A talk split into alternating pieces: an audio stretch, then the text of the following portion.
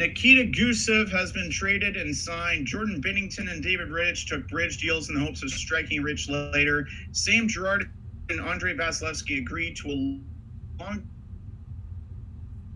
ahead of schedule. And while restricted free made some noise months, the big name RFAs that everyone expected to sign are still playing the waiting game. It's officially September. What in the world is causing all of the holdup? We'll dig into that in our main topic.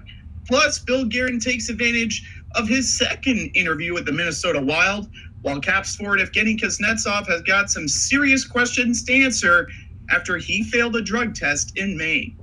Episode 182 of the Lace Up podcast starts right now.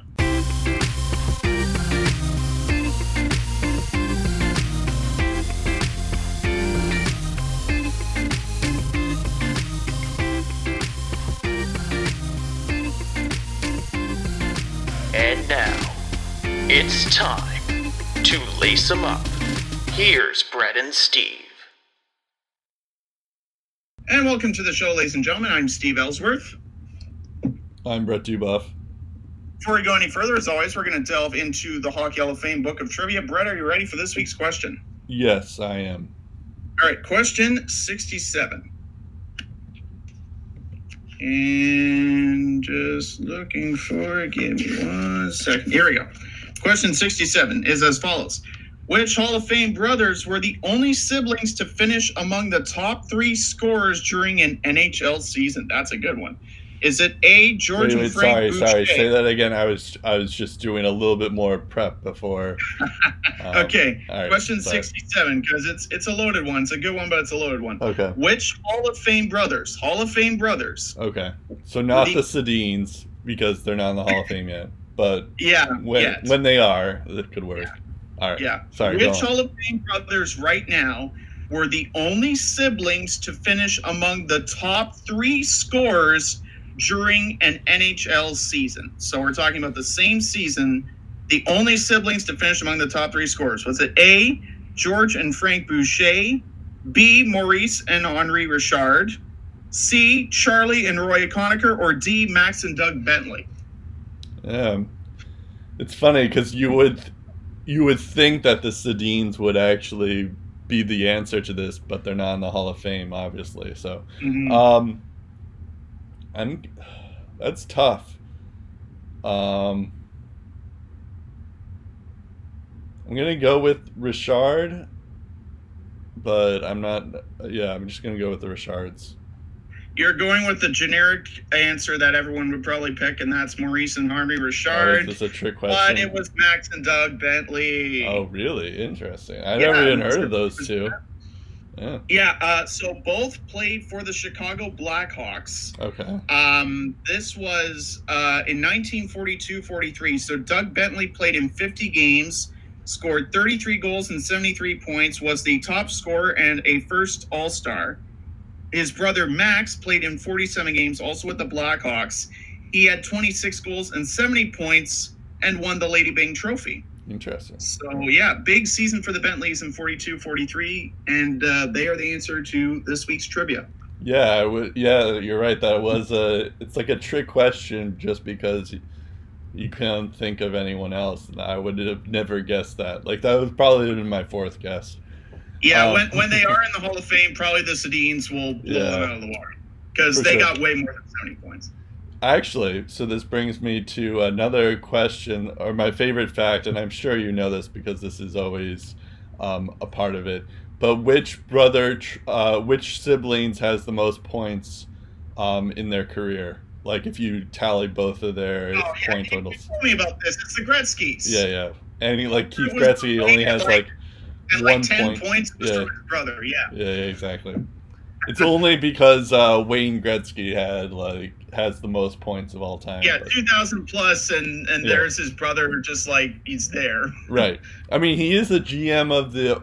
He was the interim GM of the uh, Oilers, but yeah, um, for a time. But yeah, it's not a. Yeah, that's pretty much the only thing that he has to his name at the moment. Yeah. Um, and he was a part of the Bruins as well, I think. Right, Um, yeah. anyways, uh, let's get to uh, today's segment. I think this is probably like one. I mean, I guess since it, August and September, are, I guess August is usually a pretty much of a, a slow month uh, for Mhm. hockey, just because there's not a ton of stuff that happens. You always think like, because every now and then there's always like some big college free agent that um, that needs to be signed and and stuff. And all, this is around the time where all the RFAs get signed, um, except for this year, where um, there are about like twelve big. I mean, about I haven't actually calculated how many RFAs are left, but uh, there's a there's a fair amount of them, and it's not just like some like random like players. They're like probably in the top 25, top 50 of the best players in the league right now. Um, so so much to the fact that I'm not even sure which one is the best of these guys. Um, so I'm gonna say just gonna go by the ones that um, we've talked about a lot. Uh, Mitch Marner um, is the big one because I mean it's Toronto media. Uh, Mikko Rantanen is another big one. Matthew Tkachuk, uh, Mikko Rantanen, who was a points leader for a time. Brayden Point. Um, and then you have a trio of defensemen. Oh, I forgot uh, Brock Boeser, Patrick Laine, and Kyle Connor. Um, and then you have a trio of uh, quality young defensemen here with uh, Charlie McAvoy, uh, Zach Werenski, and Ivan Provorov. Um, also, not on to these other players that of this player stature, but it is important, uh, especially for McAvoy and Provorov. But um, uh, Konecny is also an RFA. Brandon Carlo is an RFA, and uh, Adrian Kempe from the Kings is also an RFA. So Kevin Fiala, Kevin Fiala in Minnesota Kevin too. Fiala is another one, yeah. Um, oh, I yeah, I, I guess I, I was looking at this tweet that just gave us the notable ones. Uh, I didn't have Kevin Fiala on here, Yeah. but so like the names you just listed, like Point, Ranson, and Marner, like yeah, a lot of those are like upper echelon unrestricted free agents. That's something I think I don't know about in your lifetime. In my lifetime, I've never seen an RFA class this strong. No, and with so either. many players waiting Yeah. for contract at this time in the It's- offseason. it's so good that they would be like a playoff team if they Mhm. all, for some reason they were all on the same team. Um, but yeah, it's um, it, it's so this is kind of like this has kind of been a, a interesting factor here. Uh, before we get into like the questions and why this is ha- actually let's start with that. Why?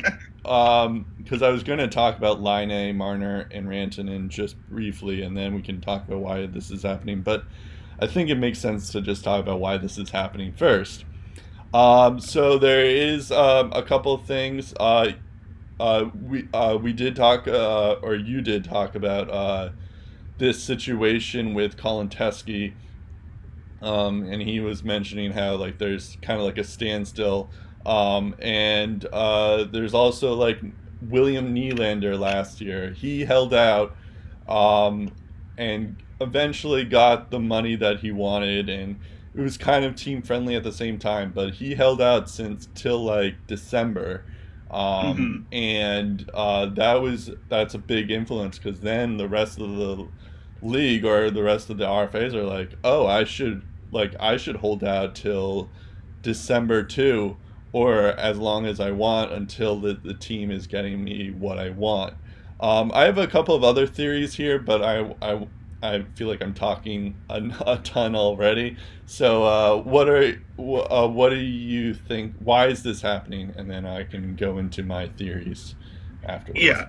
So, so I'll, I'll allude to the Nylander thing because it is Yeah. my part, uh, my part of the argument. But um, we'll, we'll we'll provide this first because I think it is important to illustrate how strong this class is. You look at guys like Marner, you look at guys like Point. Both got 90 plus points last season. Both guys were top 20 scorers in the NHL. Rantanen also in the top 20 with 87 point. Matt Tkachuk uh, a 30 plus goal scorer, 77 points. Um, he was listed on the NHL's top 20 wingers list. I believe Marner and Rantanen were also on there. You also have Patrick Laine, who inconsistencies aside, another 30 plus goal season from him. Almost had like a 20 goal season in like a month, which is insane. Um, all of this RFA talent that I'm talking about was in the NHL's top 50 scores, excluding Laine.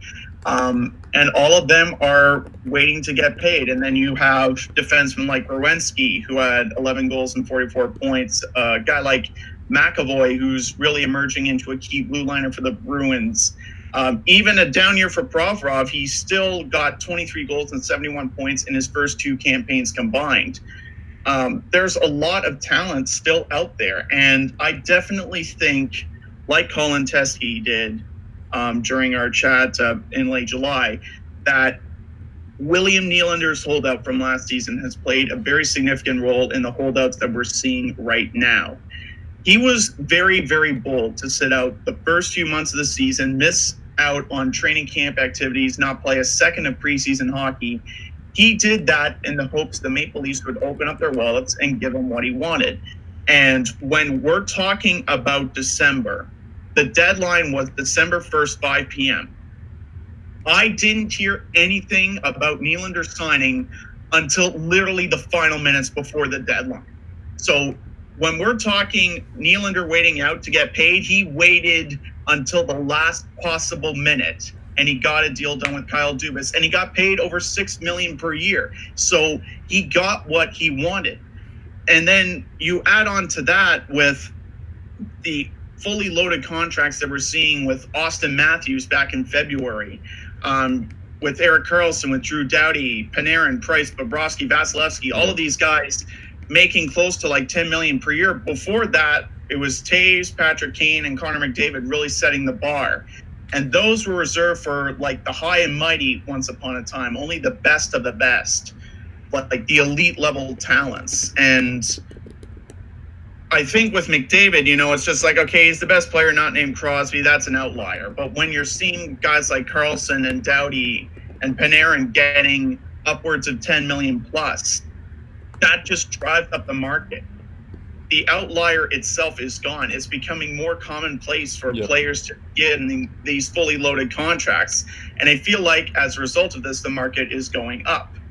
But watching time tick away to get paid, that was all Willie Nylander. Matthews got his deal done in February before all of this before all this waiting game had to take place. Nylander had to wait to get paid. So if the player is that valuable to a team, the player, I think, is probably well aware they are going to get what they want if they don't budge because they have leverage. Even if a team like Buffalo or Arizona offer sheets a player, as Colin Teske also alluded to, the player has to want to go to that market and that player has to sign the offer sheet.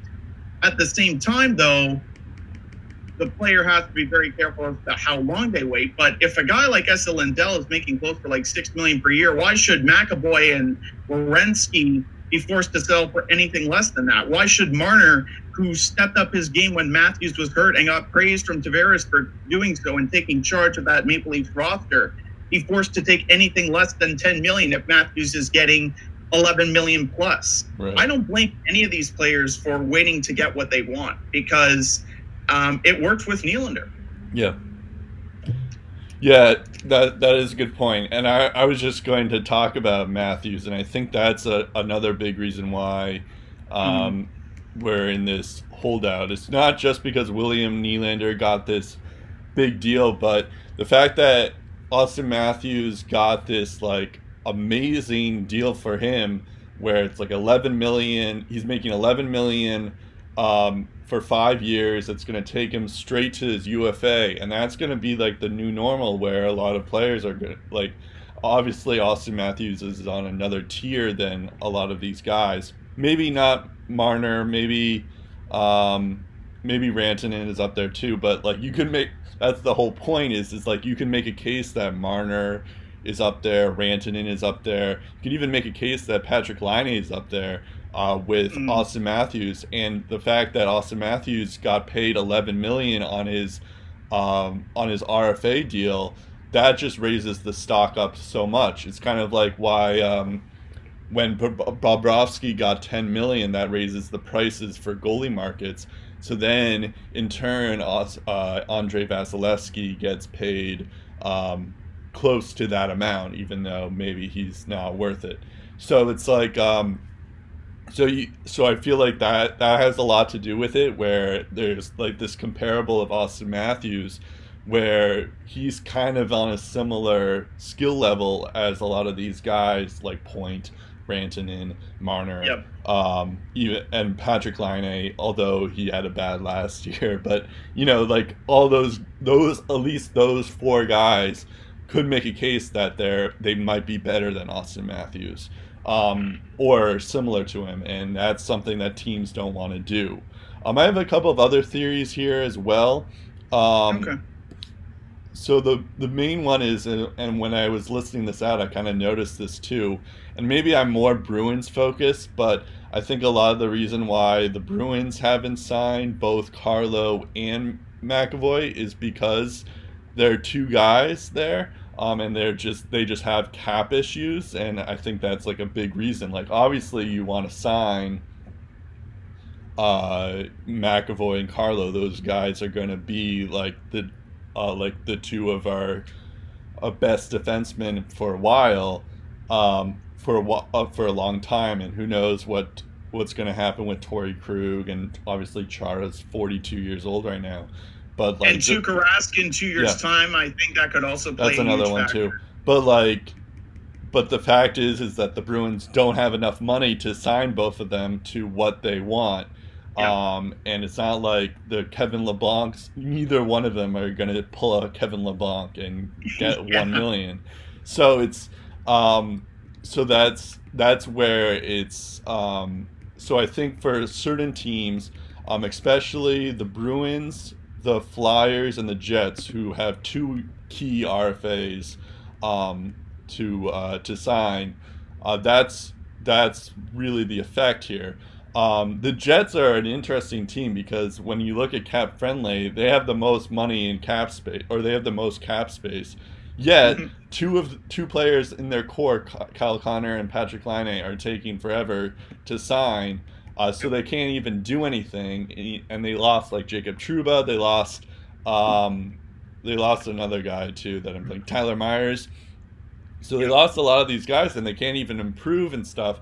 But like, so I think especially for the Bruins, uh, Jets, and um, Flyers, they would love to sign these guys, but uh, just their cap situation is um, just in limbo where they have to make other moves just to make room uh, for uh, for Provorov, Konecny, um, McAvoy, Carlo, and uh, Connor and Laine. Um.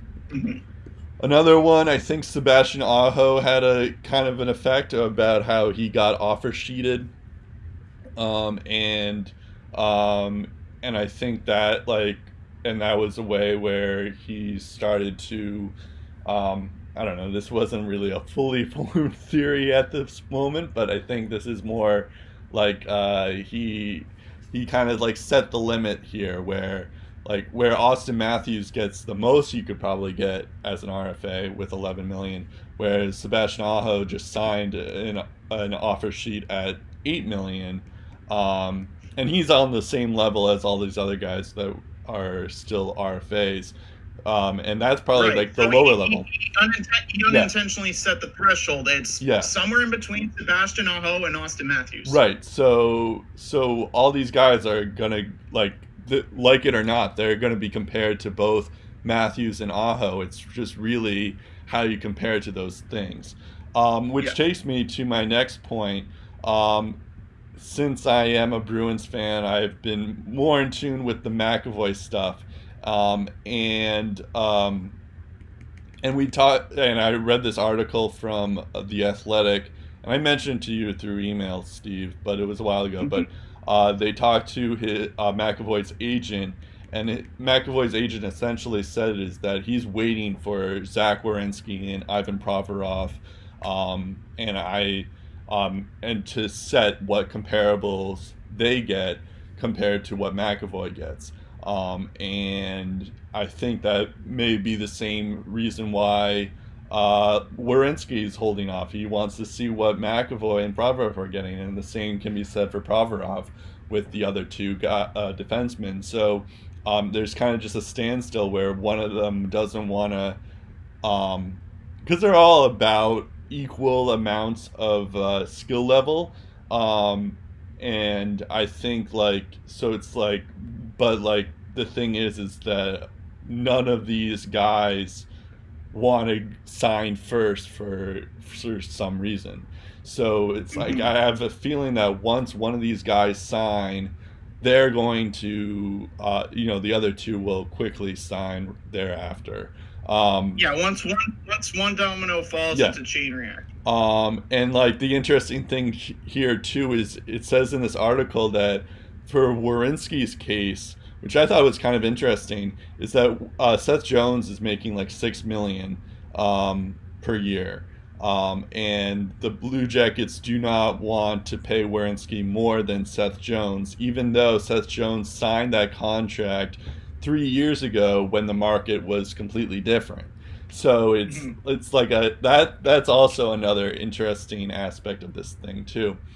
Um, and then lastly, which we'll get into in a bit, but uh, there this recently there's uh, there's a lockout uh, come maybe a strike coming um, in a in a couple years um, where the NHL just agreed to it.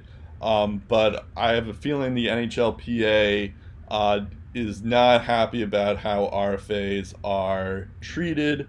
Um, you know, it, it, seems like the RFAs are always signed to a team friendly deal. Um, and I think this is going to be a big issue um, when the time comes. So, um, and I think a lot of players like the RFAs are seeing this and they're like, why pay this much when I'm not even sure if there's going to be a season next year? Um, so I think there, and it could go both ways too. Maybe there's owners and GMs who are like, uh, this needs to be sorted out before we uh, figure figure it out. So, um, but we'll get more into that in a bit.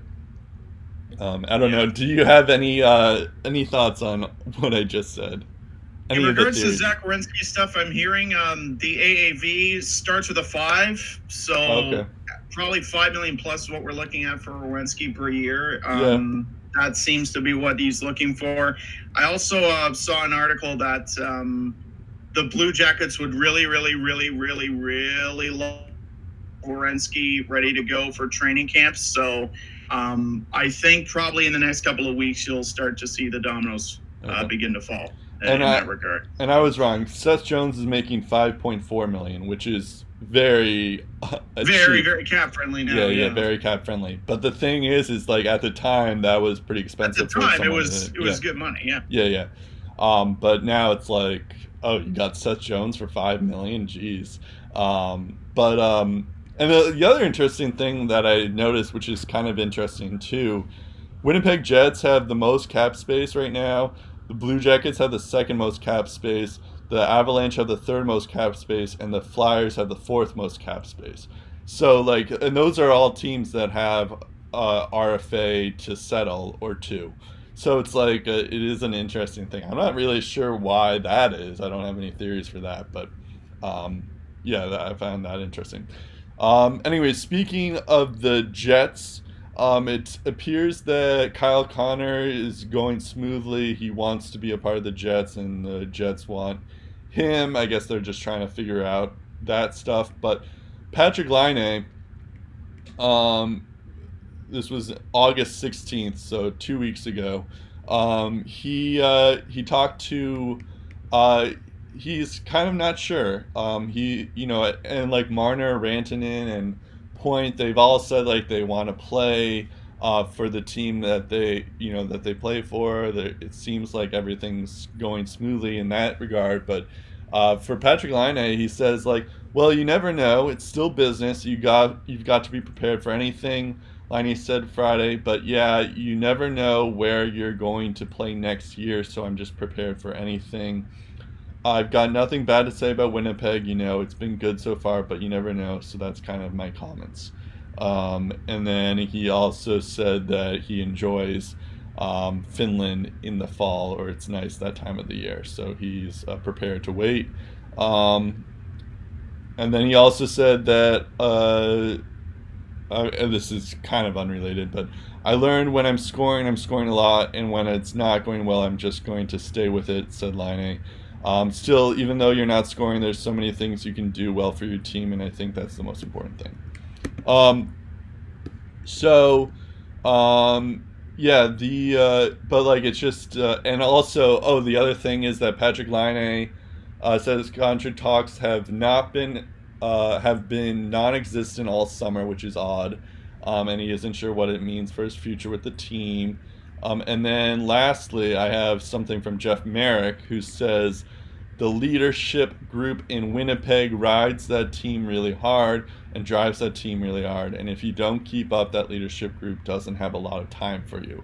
There's a feeling around the NHL that Patrick Laine has fallen out of favor in Winnipeg. So now all the speculation is now that Winnipeg is go- looking to trade Patrick Laine, which may have been, which if they do that, may be the stupidest thing I think any team could ever do and that includes Erik Karlsson being traded from Ottawa. That includes uh, getting nothing from Ryan O'Reilly in Buffalo. If you trade Patrick Laine, that's like that. I would lose my mind if they did that. But uh, he's like a top goal scorer. Uh, he's 20 years old. I know he had a bad uh, bad season, but la- last year uh, he still scored 30 goals. That's uh, that's a pretty good floor for someone like that. And secondly, um, he like he I think he was injured for half the year. He had like back injuries. So just to like trade Patrick Laine after one bad season, um, and I know Winnipeg is loaded up front, so it's not like it's gonna be like they're gonna get Lafreniere next year or whatever. But like just the fact that they're even considering trading him is ludicrous to me. And I know you feel differently from that. Well, yeah, uh, first off, uh, Wayne Gretzky to the LA Kings is probably the stupidest yeah. trade of all time because the Oilers were in the middle of their glory years. That may anyways, be the, that may I, be. I, see your, I see your point. I, I I have to be um I have to go all hyper hyperbole here, but yeah, you're right. That is uh, yeah. The, Mark Stone trade out of Ottawa was also pretty dumb. Yeah, that was also pretty dumb too. but I mean, at that point, it's like you trade you traded Erik Karlsson. You knew that. Yeah, Mark St- yeah. you knew that Duchene You- was you like the what trade. road you were so going it's down, like, yeah. all right. But anyways, anyways, Patrick not. Anyways, Patrick Laine, um, like again, people forget he was taken after Auston Matthews second overall. Yep. People forget he's got a deadly shot that's very quick and precise, and when he's on his game, consistency issues aside, the dude can score almost 20 goals in a month. He almost did it. So when he's locked in, it's pretty obvious how good he can be. When you hear the progress that's coming along with Kyle Connor, and then you hear Patrick Laine saying the contract talks with Winnipeg have almost been non-existent the entire summer, I'm thinking, what the heck is going on here? Because you're talking about a guy with pure talent that when on his game is automatic 30 goals a year at worst automatic 30 goals a year. Um just one of the best pure goal scorers in this league not named ovechkin. He should be your top priority to resign and when he even doesn't know what's going to happen like you have that seed of doubt that's planted and it starts to creep Yeah. into your brain um, he's mentioned in the Players Tribune before that he loves Winnipeg, he loves the city, the team, the fans. Been through a few playoff runs. He knows what the environment is like at Bell MTS Place. It's absolutely bananas. Uh, the forward group in Winnipeg, one of the best you can find, in my opinion. And it's a major surprise that Laine is one of the players that remains unsigned for the reason that Winnipeg really hasn't been tossing the football back and forth with his camp. And, you know, if he struggles again this year, then yeah, maybe I start to worry about his offense. But he's still, as you mentioned to me off air, Brett, he's still sixth in the league in goals scored Yeah. since his rookie season a couple of years ago. Yep. Are you really willing to give up on a top three pick because of one inconsistent year? Are you that confident he's not going to be able to revert to the player that he was two years ago? Like, again, I've said it before in this podcast. I'll say it one more time. There was a time in Ovechkin's career in his late 20s, early 30s, where he wasn't scoring 50 goals a season as often as Yeah. he was about three to five years ago. And in that period of time, a lot of people were convinced or worried, at least, that the best of Ovechkin was behind him. And Yep. the past few seasons, he's been as dominant as he's ever been. He hasn't been shooting as as nearly as much as he was in his earlier seasons, which back then was insane. But he's Yeah. still a 40 to 50 goal threat every year, and he's won a Stanley Cup. Guys that have the talent level that Patrick Laine has usually get it figured out. And I think it would be a mistake for the Winnipeg Jets to give up on him so early. I think in order for the Jets to give up on him, they'd have to have exercised every possible option, and things would have to not work out for me to say, you know, I still don't like them trading Patrick Laine, but I Yeah. get why they did. I don't get why they should trade Patrick Laine right Yeah, I'm not even sure like what the value of Patrick Laine would be because it seems so astronomical to think about.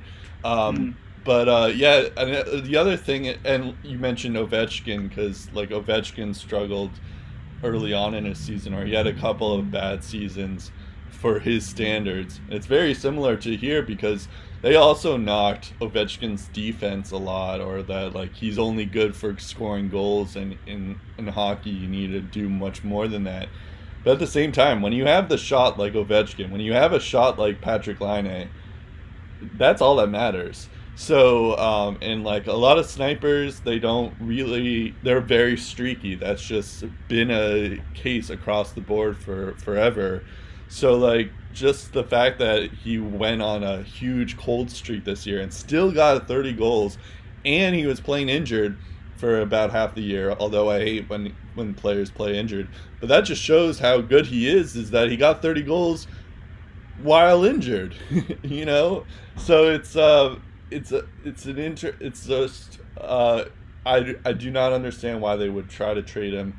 Um I don't even know if there's been any speculation. I think that there was one that like he was going to go to Carolina or something, but um to be reunited with Sebastian Aho, I would Yeah. like to see that reunion. That would be and I, fun to and watch. I guess I guess that would be interesting too because like Carolina needs uh, maybe one more forward, um, and then uh, you know Winnipeg gets a defenseman to help out them on the other side of things. Or uh, I think there is another one for Buffalo, um, which would be interesting too because they need Buffalo may need another forward, um, and they have a lot of defensemen as well. Um, yeah, and the but- chatter with Ristolainen, like Yeah. the Jets need a good top four defenseman. Yeah, Ristolainen would be interesting already. too. But uh, it's just like from my perspective. Maybe I'm biased because I love Patrick Laine. He's probably my favorite non uh, Bruins player. Um, but it's it just it would not make sense to me to trade this guy. it Um, would it would also it would also be a really tough time for the Winnipeg Jets fan base because and I'm sure you know the different situations, different Yeah. times. The Jets were close to extinction at that point and on the way to yeah, uh, Arizona, but once upon a time they had Teemu Selanne, and in the middle of his prime, he got traded away. Re- So that I think that would bring back some really bad memories Oh, yeah. um, of trading away Teemu if they let Patrick Laine go as well. I thought you were going to mention the fact that they already lost Jacob Trouba and Tyler Myers, but uh, no, no, we mentioned we mentioned uh, that they've lost a lot of key players Yeah, already, yeah. but the the fact they would just give up on one after they, yeah, they've After lost one two. Yeah, Yeah, doesn't um, sense to me. like even at his worst, like Patrick Laine could Yeah, still just- probably score. Just the fact that they like maybe they're not thinking of trading him, but just the fact Mhm. that they haven't even talked to him is um, it's concerning, yeah. yeah, it's just crazy. Um, uh, another news from RFA's, uh, Mitch Marner is going to the Lions, which uh, which is in the Swiss league. Um, it's also most notable for uh, Auston Matthews played there uh, his draft year um, in 2016. I doubt he actually will play some games, but um, because he's going to risk injury. But um, there, there's news there. Um, and then uh, Mikko Rantanen is uh, going to Nor- Norway to train. Um, it's a team called Storhamar um, going to Europe. And I, th- I, I think it's a similar situation for Mitch Marner where um, he's just there to train. He's not there to actually play any games, um, just to not to risk any injury or whatever. Um, yeah, it, to keep himself a bit fresh, but I don't think it honestly training really benefits is going to benefit either guy, and I think it's going to hurt them in the long run. Because if you remember with the whole Nylander situation, he went overseas to stay in shape and stay fresh, and when he came back to the NHL, he still struggled out of yeah, the gate. That's so I don't see either Rantanen or Marner going over 80 points if they if they miss training camp time, if they miss regular season time, if they miss preseason, if if they're missing out on stuff, um, I don't think they'll be as dominant as people think they'll be this year. Well, that's so, like a that's not really that much of a hot take because they're gonna miss if if they do hold out till like Nylander is, they're gonna miss like forty games. They're not. Mm-hmm, they're definitely yeah. not getting eighty points at that point. Um, but um, yeah, so that's the the interesting thing here. Um, Okay. Even even if they miss only ten games, I'm concerned still. So the only player that could probably get uh, two points per game um, is Connor McDavid, um, and he's and the good news for the Oilers is that he said he never considered a bridge deal or pushing his signing this late when he was an RFA. Um, he'd hate to risk missing a training camp. Um, at the time, this was kind of taken out of context because I just saw this as a tweet, and I thought this like was like a shot at all these other guys who are like, n- like all these RFAs who are still waiting. Um, but then was because it's like it's like of course Connor McDavid says that like every team wants would give anything that Connor McDavid wants, so it's not like he he he's in a different situation from everyone else entirely. But um, so I thought it was, but I thought it was just like a weird, like out of touch quote from him because he's Connor McDavid. But you found another I, I quote. think that's the only way Connor McDavid can be straight yeah. up savage is yeah. if something is taken out of context. Right, right, right. But then, uh, then when I was researching it for this episode, I found out that he did say that he understood why uh, these RFAs are um, waiting, but and he's in support of of them. So it's like uh, so it was taken a bit out of context, and I didn't realize that. But um, anyways, you said that McDavid said something else that was interesting. So uh, you have that quote. yeah. So not verbatim word for word, but the gist of it is uh, Connor McDavid on the new CBA whenever it's discussed. He says, We're the guys it will affect the most. We're the players who are going to be playing with this new CBA. So we'll have to get an agreement in place that benefits both sides. That's not verbatim what he said, but in a nutshell, that's what he said. Right.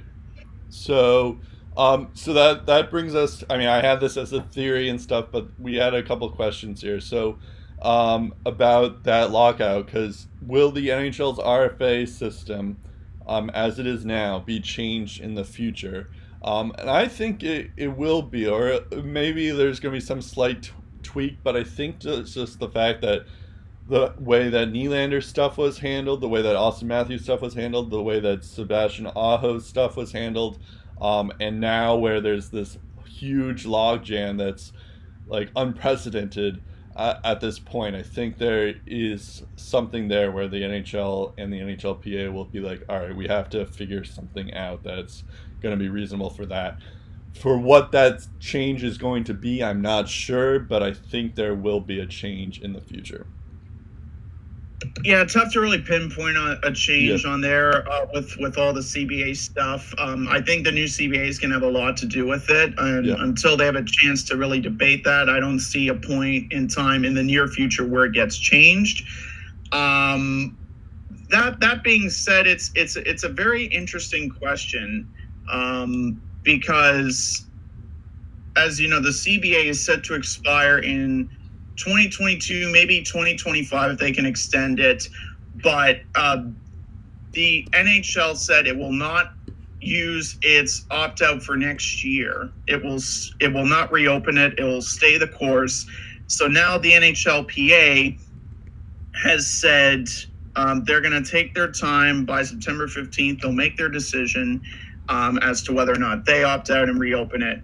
Um, and uh, you know, with with all the money going up, if they think they can maximize their personal gains, um, it wouldn't surprise me if they reopen the CBA and see if they can get more money. Yep. Um, I think once we get through that point, once we get through mid September, then I think you'll start to see a lot of flies dropping. Um, I think they're just waiting for that ruling at this point.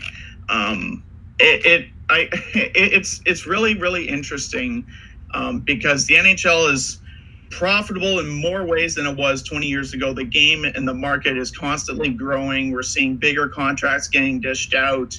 Um, and if you know the players watching uh, from home, you know, future NHLers see this kind of movement, and the players looking for their true value get exactly that in the coming weeks. Maybe you'll see more cases of it in the foreseeable future. I mean, you look at the highest paid player in the NHL. I saw this tweet back in 1999, 2000. The highest paid player in the NHL was Jaromir Jagr, making over 10 million. And the other sports leagues like the NBA, the NFL, Major League Baseball, they were, I think, the highest salaries were like maybe like 15 to 20 million per year um, in in the respective leagues, and now we're seeing like 25 to 30, maybe even 40 million for those other leagues, while the highest paid player in the league is still making under 15 million per year. So, um, I, I think it, it, it does make you think um, what the NHLPA is going to do when you look at those numbers and you think, well, you look at all these other leagues and all their players are getting filthy stinking rich, and we're not even making like the highest paid player in our league's not even making half what the highest paid player is making, like the NBA, let's say. So, uh, yeah. I, I'm really interested to see what the NHLPA does um, on September 15th or even before that. Yeah, it should be interesting to see for sure. Um, yeah, I guess they have till September 15th, so that's to be something um, to, to keep in mind um, in the coming weeks. Um, yeah, uh, do you think this year's RFA's holdout is just an outlier, or will we see more of this down the road? Um, again, again, it all depends on what uh, the players get, uh, if it's full value or not, and um, I also think it depends on the strength of the year um, in the RFA too. Um, Sure. Like we haven't seen anything like this. I haven't in my lifetime. Um, I think the next real chance that we're really going to see it is um, in a couple of years when uh, Pettersson is uh, going to get paid, when Rasmus Dahlin's going to get paid, Yep. maybe uh, Kakko and Hughes. Uh, I know I'm probably looking way too far Yeah, ahead, too but far, yeah. that could be another year too. Sure. So it all depends on moving forward how the other RFA classes uh, handle it because um, I, I I don't know if the R I think it's it's going to be because because there are a lot of key RFAs that were signed um, before um, all of this started to happen, but the key RFAs that were signed had arbitration hearings scheduled. Guys like Trouba, guys like David Rittich, guys like Jordan Binnington. With guys like Point, Ranson, and Tkachuk, they were eligible to be offer sheeted. They didn't have the option to go into arbitration. Um, I I do think those kinds of RFAs um, are, are going to have a say in it in particular. So um, too early to say if it's going to have a long term impact. I think we'll have to see uh, what impact this current group of RFAs has on the market uh, before I, I say anything more on that. But um, it, it, it could happen though. It could it could have a profound impact and it could change the game. We'll see.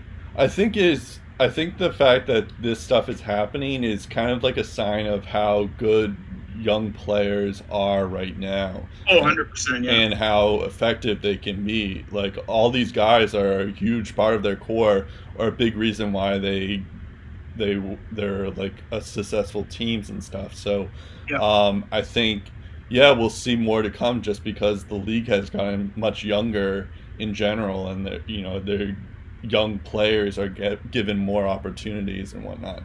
Um, just a quick look here. Uh, next year, uh, Anthony Mantha, Clayton Keller, uh, Matthew Barzal, Thomas Chabot, Jake DeBrusk, um, Matt Murray. Um, I think there's a couple of other ones, but those are like the big RFAs that are gonna be the case next year.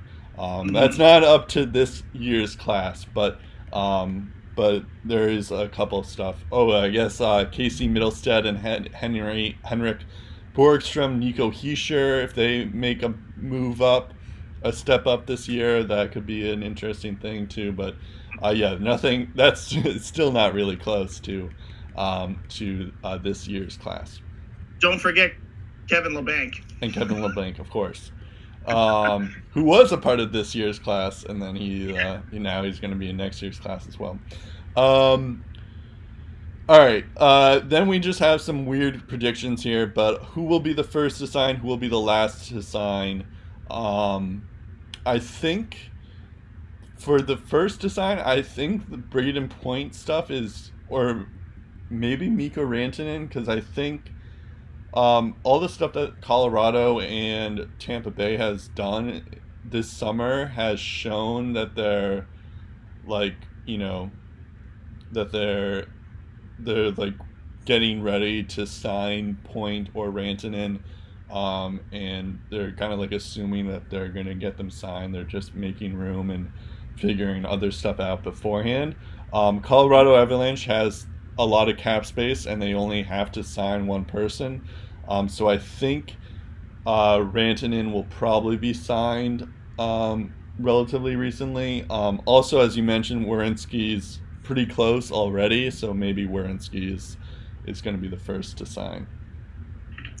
Yeah, I, I think um, we're, we're thinking on the same wavelength. Um, particularly, I would go with Brayden Point because just of how pivotal this year is for the Tampa Bay Lightning, uh, the additions they made, how last season ended. Um, they pretty much have to sign one key Yep. guy, and it sounds like he's in it for the long haul. It sounds like as well that, um, according to the rumor mill, that uh, teams are thinking of offer sheeting him, and he's just like, "Yeah, don't worry about it. I'm not going to sign it." so. Uh, it sounds like he's in it for the long haul, and I think if Julien BriseBois, their GM, um, does everything he can to keep Vasilevskiy 12 months before he had the option of doing so, he'd be kicking himself if Point isn't on the roster by opening night. Sure. Um, I definitely think um, before the start of training camp or in just a few days into training camp, that'll get sorted. So I think uh, the first time under the fall will be Brayden Point. Uh, who's going to hold out the longest?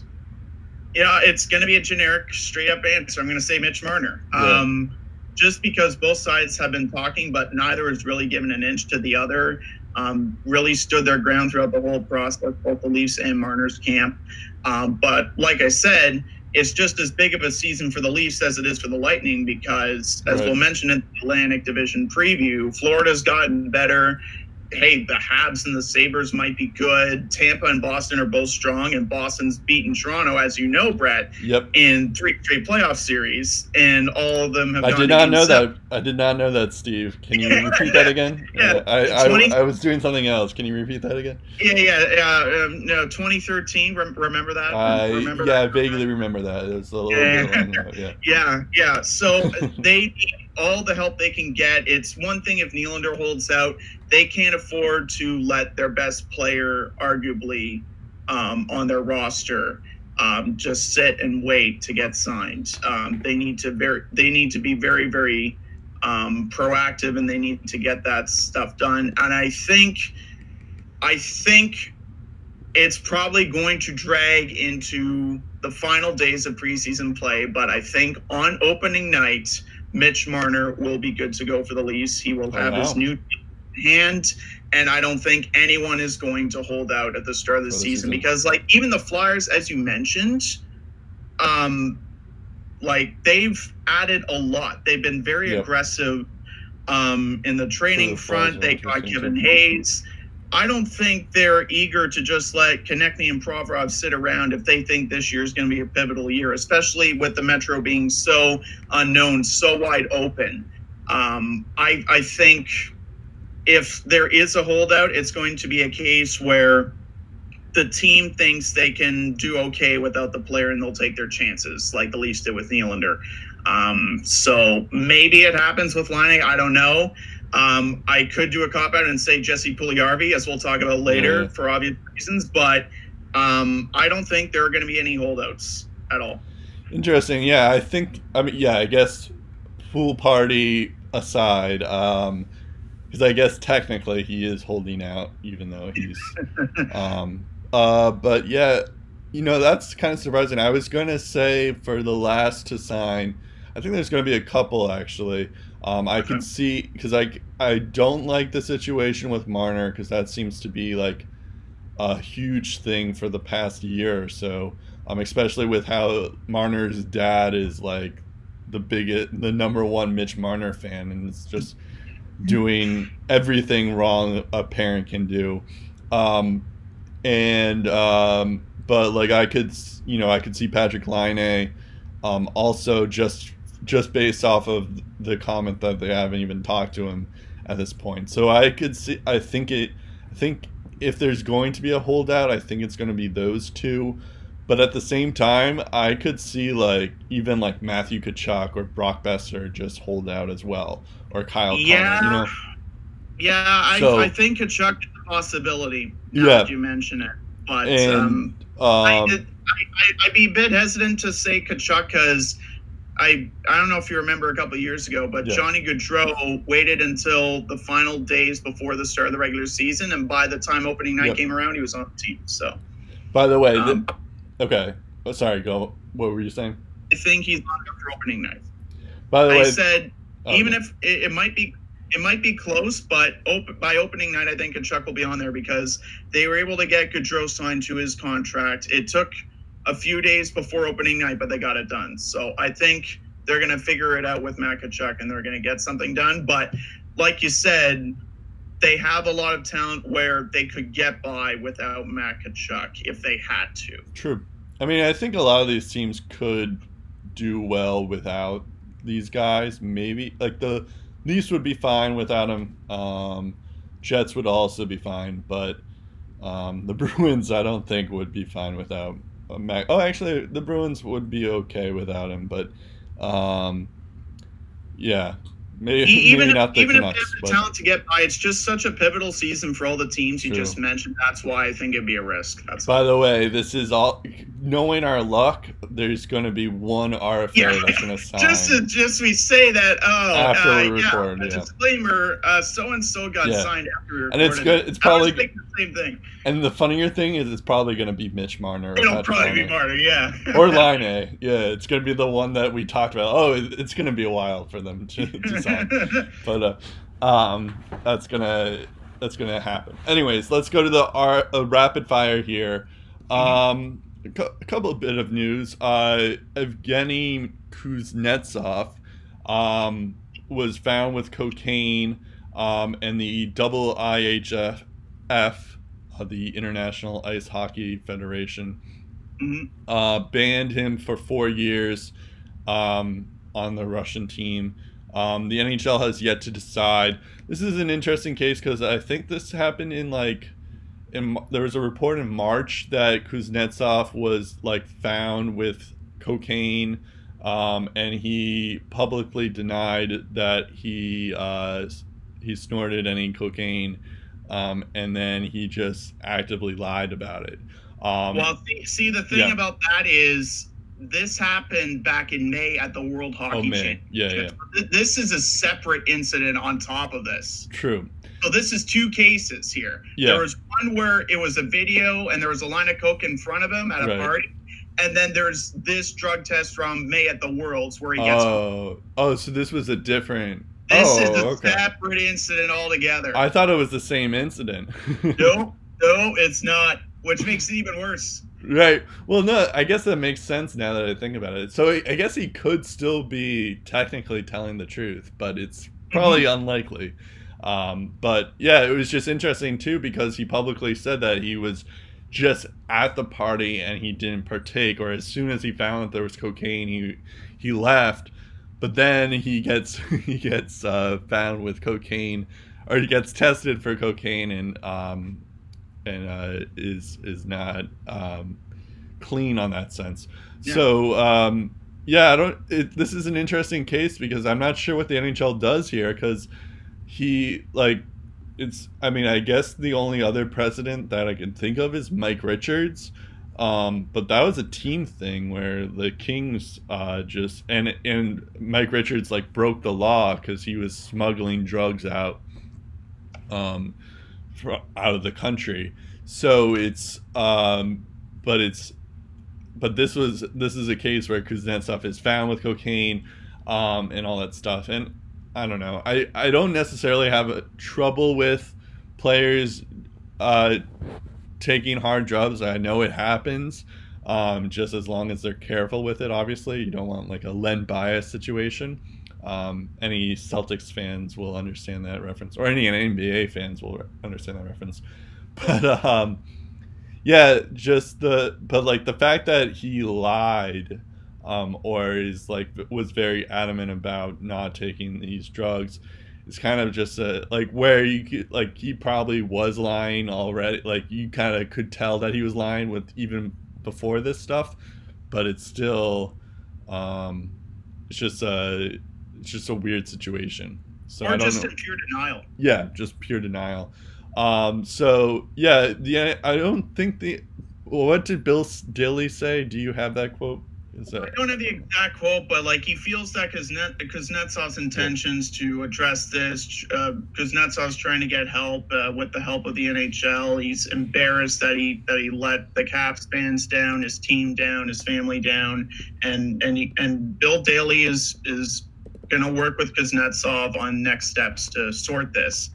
Um, so I, think Bill Daly is in Kuznetsov's corner on, Okay. on on the one hand. On the other, they can't afford to let him get off easy, and I will list a few reasons. First off, the IIHF has already banned him for four years, unless it's the World Cup of Hockey, which is run by the NHL, and the NHL um, doesn't, uh, unless the NHL tells him, yeah, you can't play in this.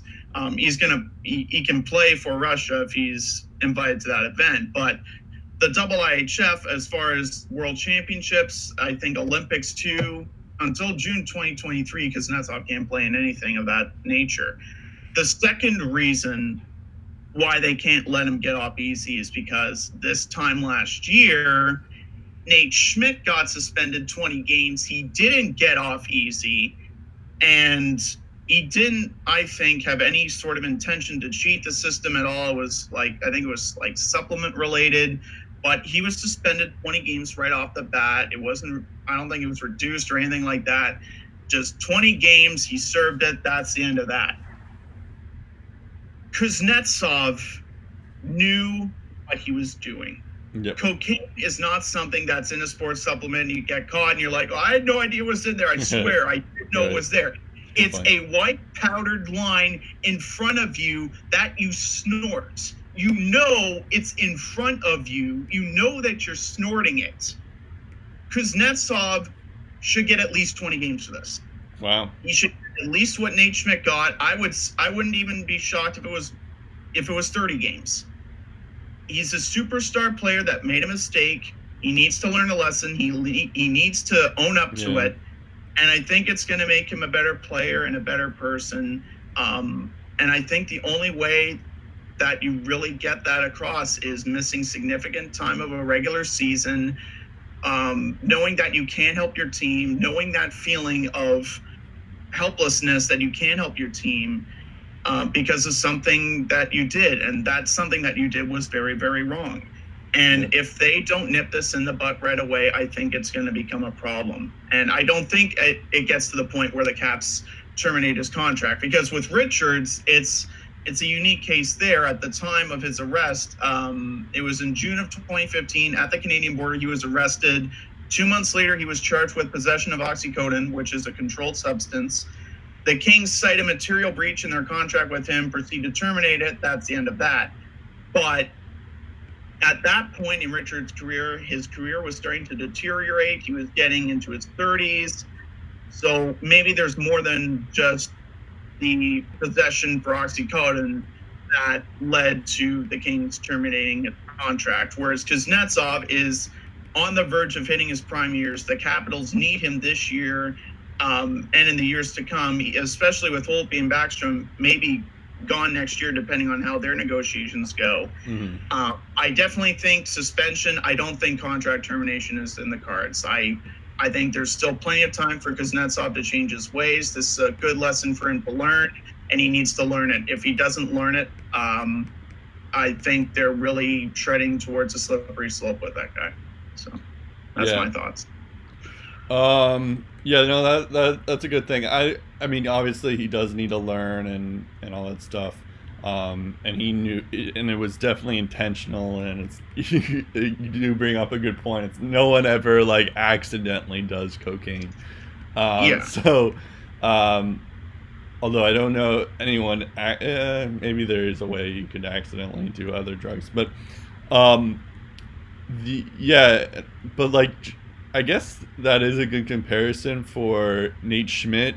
The only difference though is for Nate Schmidt, like he was he was taking uh substance like he was doing performance enhancing stuff. There's no like case or like however true it was or not. Um but um because I think Nate Schmidt denied taking it and the Knights also backed him up on that. But um so but like cocaine doesn't really help you with your performance um, mm-hmm. so um, i'm not sure if that's the exact um, parallel to to make i mean obviously cocaine is a lot more dangerous um, but that doesn't necessarily mean that he makes him a better hockey player um, I'm also like I wouldn't be surprised if like maybe like 20% of the league t- does cocaine. Um, it's just Kuznetsov is the one that got caught. Um, well, yeah, and I think I think it also has to do with um, the question: How many times do NHLers get tested? Yeah. Like in regards to the NFL, like I can't remember a single offseason where where one player didn't get busted for quote unquote violating the league's substance abuse policy, and right. I don't have any stats to back it up, but I'm thinking it's probably because they rigorously test their players. I don't know how often the NFL tests their players compared to the NHL, but it's either one of two things: either the NFL does it more and the players get uh, get caught, or um, and, and that results their players getting caught more, or the NHL's players are squeaky clean and they do test it as much as the NFL, or they don't test it enough and they right. don't see all the players that are getting caught as a result. True, but like that again, that's also like performance enhancing drugs, so maybe they're more less you know, like they should yeah. be more strict about uh steroids and and all those performance enhancing drugs versus something like cocaine where it's like you can it's obviously like I wouldn't recommend it but it's not like against the, it's not um it's against the law but it's not like um it will help them in their performance in uh, if they were taking you know cocaine while they're um you know mm-hmm. while they're playing um yeah anyways down to the, that uh thrilling conversation here. Um, let's uh, let's go to uh, Jesse RV Pool Party, who is my favorite nickname of all time. Uh, he signs with the Finnish uh, team Kärpät. I was actually looking at his uh, stats on Elite Prospects. Um, he played for Kärpät for three seasons before he got drafted. Um, so this is his team that he was at for Finland. Um, yeah, it's it's also yeah. close to home, so it, has got that home it got that thing. kind of feel yeah. to it. And also, I guess there's like a champion hockey league, which is similar to like the Champions League in soccer, but um, so like he played a game uh, a couple days ago, um, and he had two points already. The he had one goal and one assist. Um, he yeah, scored. And, and the goal the yeah. goalie score was like three less than three minutes in. Yes, and uh, it was a one timer as well. So it's just um, it's interesting there. Um, yeah, this is. Uh, I mean, this was this is unsurprising because this had been rumored for a while that Puljujarvi was going to go to uh, um, like the Finnish league uh, while because he doesn't he wants to be traded, um, and it seems like the more that uh, Puljujarvi can show um, in Finland, like the higher his trade stock can come up. Um, mm. Holland says is that he's listening to offers, but he uh, but it has to be like a high price. Uh, you have a lot of opinions on Puljujarvi, so I'm gonna let you speak before I I give my opinion. well, just the fact that you have a team that has Draisaitl and McDavid on it, and you can't make the playoffs for two straight years, especially last year. Yep. Um, and you see all these changes in the front office. Um, uh, a few changes uh, on the roster too, and throughout all of that, Jesse Puljujarvi entering his rookie year with the Oilers was a top five pick that everyone thought would be a great addition to what the Oilers were bringing. Yep. And now, to the point that people thought that Columbus was making a mistake by not. Yeah, I thought, why are they, why, who's this Dubois kid? Yeah. Like, what's going on? And well, clear, clearly, I'm the draft nerd right, now. Right, I totally saw that coming. Yep. Um, honestly, this could go so many ways. The the Oilers still have his rights at this point, which I guess is why Kenny Holland is still patient. If he wants back in the NHL and they want to maximize return, maybe the Oilers just let Jesse play out his one season in Finland, get his game back on track. Because at the end of the day, whether it's back home in Finland, whether it's here in North America, AHL, NHL, ECHL, wherever, Jesse Puljujarvi needs confidence in his game, and without that he won't have any shot at becoming the top five player everyone thought he could be. And I think that's something that he was missing with the Oilers um, in his first couple of years. And um, if they're hoping for a top six forward or a prospect or a draft pick, they're not getting it with Puljujarvi's current value. This is a guy that needs confidence, needs to get his game back and a strong debut in Finland, that definitely helps. Um, if he builds off of that, that's awesome for Jesse. That's awesome for the Oilers.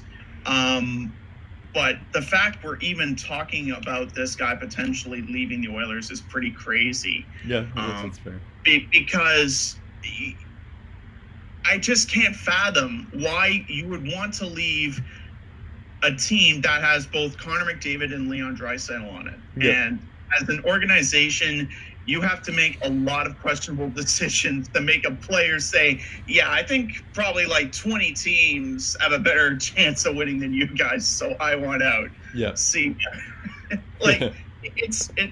Kenny Holland convincing Puljujarvi to give it another shot in Edmonton is like convincing Tavares to stay in Long Island by making a bunch of decisions in just a span of a few months that could make you look better down the road, but convincing the player himself based on past performances is so tough, especially when there are probably better options right in front of the player uh, right now.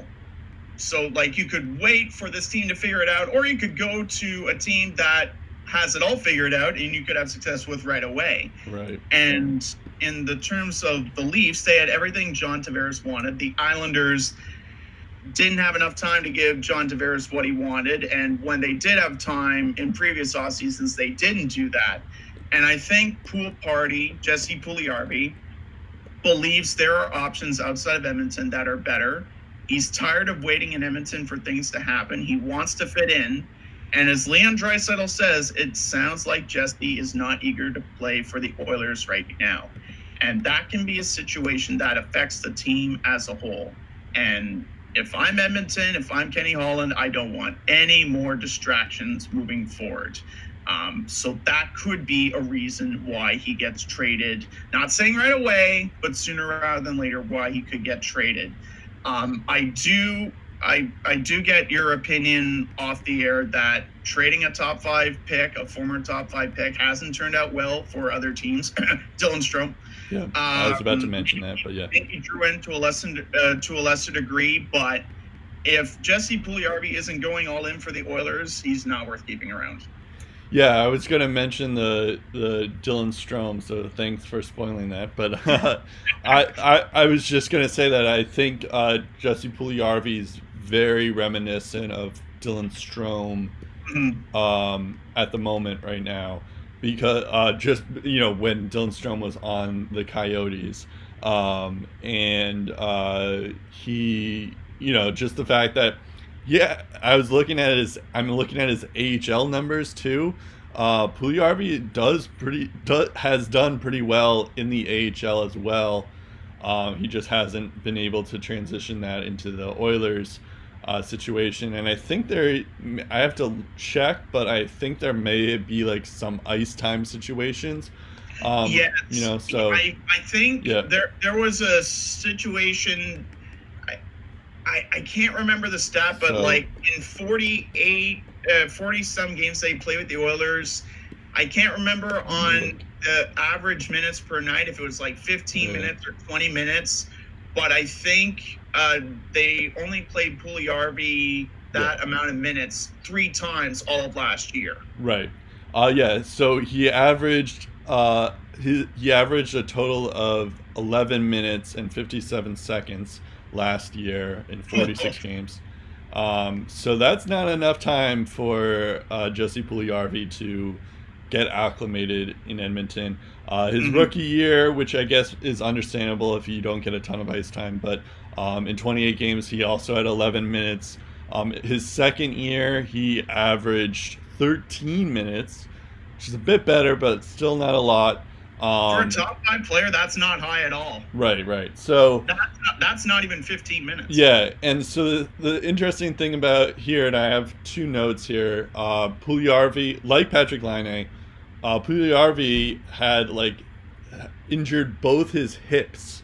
Um, Yeah, I which remember is that. Which is uh, absurd. I mean, or like not absurd, not like in the sense that it was his fault, but just crazy in the fact that like you can injure both your hips, and Yeah, you're he like had, he had you know. surgery on both hips at the same time. yeah, and he had surgery on the same time and all that stuff. So that's something to think about where he may not be the same or uh, something like that. But maybe that is another reason why he's, you know, like he was struggling in the NHL is like, you know, his body wasn't, um, like ready in terms of injuries.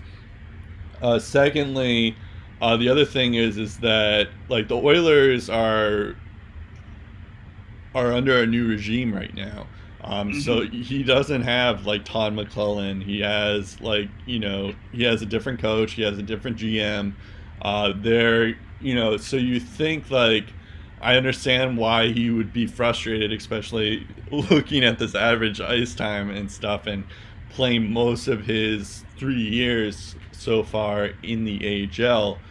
But at the same time, it's like, you know, the Oilers are under a new ship right now, so it's it's tough to say that like um, it couldn't work out for Puljujarvi in the Oilers. But um, as for if they were going to trade him, um, it would be interesting too because I you mentioned Sebastian Aho when we were talking about Patrick Laine trades. Uh, Seb- I don't know if you knew this, but Sebastian Aho played for Kärpät as well. Um, so Yeah, So and that he, would- he yeah. also he also played on the same World Junior team as uh, as Laine and Puljujarvi. Yeah, so so that would be a, like a, if he does if they do do that, and you know Edmonton also needs some defensemen as well, so that could be another interesting move if they were to do that, um, as well as uh, Sebastian Aho, like, and it would be another parallel to. Um, Dylan Strome because he was traded to Chicago mostly because his line mate was Alex DeBrincat. Mhm. Um, so um, I wonder if maybe uh, Carolina and Edmonton kind of figure out something to do with that. That could be an interesting match there. Um, but yeah, I tend to agree with you. I think I, I don't think it makes sense for him to um, to to be traded from Edmonton because it just shows how poor Edmonton is and it's a different regime. But um, at the same time, and like I would just stick at it. But like at the same time, it's just uh, um, like I wouldn't call him a bust yet. I would just be patient with him more, um, just to see what he, because uh, like there, there's definitely some players like uh, Josh Bailey who were drafted high, but they ended up figuring things out later in their career. Um, so um, I, I still think he could be an NHL player. Maybe not as what we expected him to be, but I still think he could be a decent NHL player um, on the in the right situation.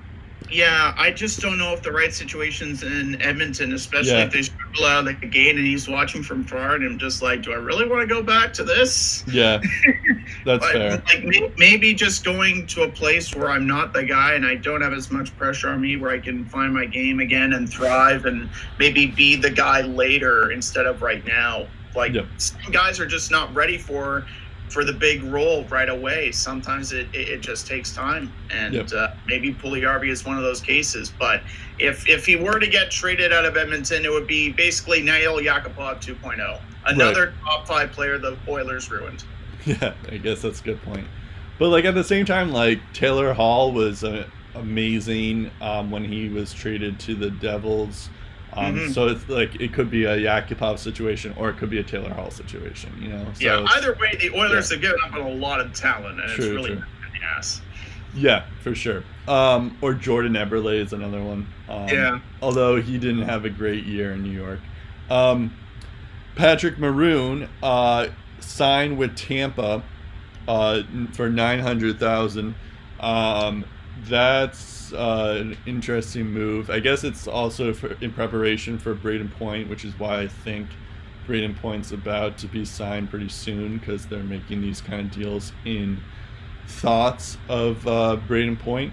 Um, it's also very similar to Kevin Shattenkirk's deal. Um, it's, it's, just, I guess Patrick Maroon is going for that repeat for a cup. Um, and he's just going to the team that he thinks has a good chance of winning the cup again um, and he and it, I guess he brings like a bit of leadership to the Lightning. So I, I and, and depth, especially since the Lightning don't have JT Miller or Ryan Callahan anymore. Um, yeah. So he provides that depth for them. Um, so I, I like this move or this signing for them. Also leaving his hometown to do it, which I'd imagine is a bit yep. uh, tough sure. on him as well. Um, you look at Tampa, like that market has a long term shot at winning the Stanley Cup, uh, especially this year.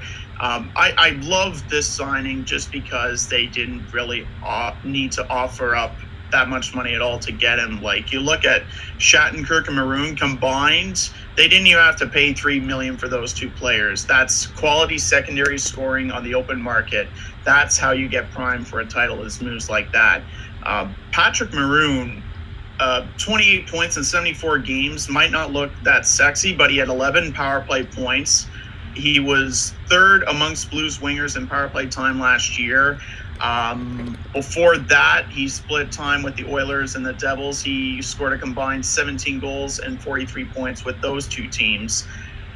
Definitely reminds me a lot of Brian Boyle in the sense you get a bit of secondary scoring, but mostly a guy that can really get under the other team's skin. I yeah. think a bit of peskiness is what Tampa's missing. They have plenty of skill already, but they need to be tougher to play against. And also, like you said, being a part of a magical run with the Blues, scoring that goal in double overtime against Dallas to send the Blues to round three, um, all of those intangibles, I think, bring Tampa to that next step, being in those tight games, those tough situations, those roller coaster scenarios. After what Tampa went through last year, they need someone who's been through the ups and downs of a playoff run. And Patrick Maroon is fresh off one of those, and his team won. So um, I think in that sense, uh, Patrick Maroon's presence is going to help Tampa big time. I really like this signing. Yeah, I, I like this signing too. Um, as I mentioned. Uh, Bill Guerin uh, is the Wild's GM. Um, mm-hmm. I I loved him as a player. Uh, um, he was one of my first like favorite Bruins players. Um, so he got me into hockey. Um, I'm not having said that. I'm not sure if he's gonna be a good GM, but uh, he did sign re-sign uh, Eriksson Ek, and then he made a trade um, uh, to Florida. It was like a minor trade. Gustav Boers, Boerman, um, as well. So he's already he's already making moves right away. Um, yeah, I mean, we'll see. I, I guess it, he can't be any worse than uh, what's his face, uh, Paul Fenton. Yeah. But um, yeah, that that is uh, an interesting move for sure. Yeah, very interesting uh, in in a number of ways. Um, interesting thing about Bill Guerin, he was actually in the running for this vacant GM position before it was given Oh, to Paul yeah, Fenton. mm. So this is actually his second go around. Um, as a player, was a key part of some playoff runs uh, with the Devils and Penguins. He's won a Stanley Cup or two. Um, one of the league's most underrated players, I would say, during his era. Yep. Um, he was a part of two more Stanley Cup championships as um, a front office guy with the Penguins. Uh, he's been a part of that group the past five years there. Um, but there were a lot of candidates with more GM experience than Guerin right now. So the question of Craig Leopold, did he make the right decision this time when you went with a guy like Paul Fenton who never had GM experience before this, had a lot of front office experience, but no GM experience Yeah. and you get rid of him after a year and you go with another first time GM. Like you're, you're kind of hoping that this time it's going to be different. Um, but um, I think there's going to be a lot of stuff that Bill Guerin has to deal with that's going to be beyond his control. A lot of the stuff that's already happened. The Kevin Fiala remaining unsigned, he can control that. He can sign Mhm. that guy. Um, coming up, Spurgeon and Koivu as UFAs, Greenway and Kunin as RFAs, uh, Dubnyk in two years UFA, Donato in two years RFA. Um, there's Zuccarello, Suter, and Parise. He's going to have to still navigate around those contracts. Um, probably his biggest task is going to be figuring out what the heck is going to happen with Jason Zucker. Yeah. Um, his wife, Carly Aplin, tweeted this out on June 23rd after a charity event. Um, so the tweet goes Huge thanks to everyone at the Minnesota Wild for helping us with every request and showing up for us. Tons of Wild staff and Mr. Leopold took the time to attend the awards and support us. Minnesota media helped us spread the word. Two days after this happened, when Paul Fenton tw- um, said this about Jason Zucker, this quote was tweeted. So this is what Paul Fenton had to say about Zucker. I don't plan to get rid of Jason unless the right thing came to me. I listen to offers and I make offers. It does not mean that he's pigeonholed into something. I love Jason as a player. To which Carly Aplin retweeted, I totally get it. I'm not planning to get rid of him as a husband, but I'm always open to offers if the right thing comes along. Yep. And there were two times where Zucker was almost traded, one of which was for Phil Kessel. Um, it doesn't sound like a GM that has total loyalty to the player if he's shopping that player around and he almost gets dealt twice the same season after you re-sign him. So the first thing that I'm doing as GM of the Wild, if I'm Bill Guerin, I'm having a one-on-one chat with Jason Zucker and I'm telling him what my game plan is. I am telling him if he'll be a part of it or not, and I'm gonna do my best to put him in an environment where he's wanted because that's what Jason Zucker wants. He wants to be wanted by the team that he's playing for, and the front office needs to get behind him and support him. And that is something Bill Guerin can control. What he can't control is who has got his back, who is going to be in it for the long haul, and what the plan is for the franchise. And at this point, it remains to be seen, but in a couple of years, it wouldn't surprise me if Minnesota goes into full rebuild. I, it would it Yeah. wouldn't surprise me. Like maybe the youngsters like Donato, Joel Eriksson Ek, um, Kevin Fiala. You know, maybe they're they're around. But. Spurgeon, but Spurgeon, Koivu, Dubnyk, Yep. tough to say. I'm looking at their cap friendly page right now. The thing that's uh, that kind of stinks for the Wild is is they could be re- they could rebuild, but they have impossible contracts with Zach Parise and Ryan Suter making seven million uh, for six more years. So um, so what? So they could rebuild, and that's probably the smart thing to do. Um, also, you have Matt Zuccarello for six million for five years um, as well. So like they could rebuild, but those three contracts are, you know, I don't think there's any team that's going to want that. So um, and and not to mention all three of those guys have a no movement clause as well. Mhm. Um, so that's like the big situation or the the big picture of the Minnesota Wild is like Parise, Sutter, Suter, and Zuccarello, who are all great players uh, for sure, but um, they're not worth that much money. Um, so that's that's where it gets a little dicey. Yeah, Um, where, where it also yeah. gets dicey is their development of their future players. When Yeah. you're strapped into those kind of contracts, you're really banking on the future prospect your draft to emerge. And between 2013 and 2017, according to Ryan Kennedy of the Hockey News, the only player drafted by the Wild from that stretch of time has posted that has posted more than 40 points is Alex Tuch, and most of that was with the Vegas Golden Knights. Yep. So, yeah, if you can't draft and develop your players properly, tough to really stay in contention, especially in that tough ass Central Division. Yeah, So, for sure. they're they're they're double they're double whammy twice. They play in the Central and they're trying to keep up with everyone else, and it's just not happening. By the way, I was looking at uh, Bill Guerin's player stats here. He had a pretty good career when you just look at it. Um, but the most notably, because I was just remembering back to when he was in Boston, he only played there for two years, um, and then he had one year where he w- he had uh, 63 points in 64 games. Um, so that's pretty good. But I think his like best year was in uh, Dallas. Um, but um, but uh, I don't know. I thought that was interesting. He's Uh, he's not he doesn't have the offensive upside as someone like Pastrnak, Right. but forty to fifty points a year still provides had 60 point. I mean, he has like 50 to 60 points for most of his time. Good Yeah, playoff runs too. true. Also, I didn't realize that he's he's from Worcester, Massachusetts. Worcester, and he was a fifth overall pick. So uh, that's also cool. Um. Anyways, uh, is that? Oh, yeah, that's it. I think Yep. for us. that is it. I had a look. Um, I guess we have a bit of time, but um, Colin White, uh, he signs. Uh, speaking of BC grads uh, and Boston boys, um, he signs a deal for your Senators, uh, four point seven million for six years. Um, this is pretty significant because I guess this means that Colin White's going to be like a top two center um, with that kind of contract.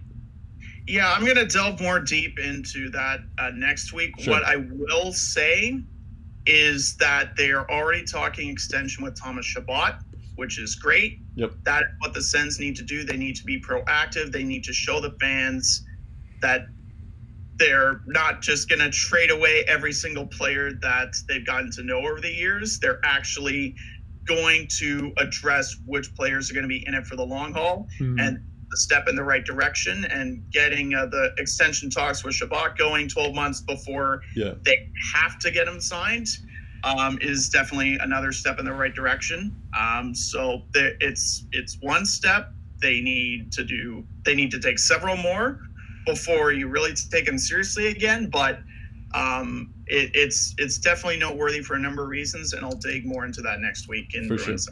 Yeah, I kind of blindsided you there because I told you we weren't going to talk about it. It was then- in my original lineup, and then it was shelved. I'm just Yeah. like, okay, Sorry. so Sorry It, will be it'll be a prelude to next week. But Yeah. needless to say, it was nice that they didn't trade somebody away and they actually Right.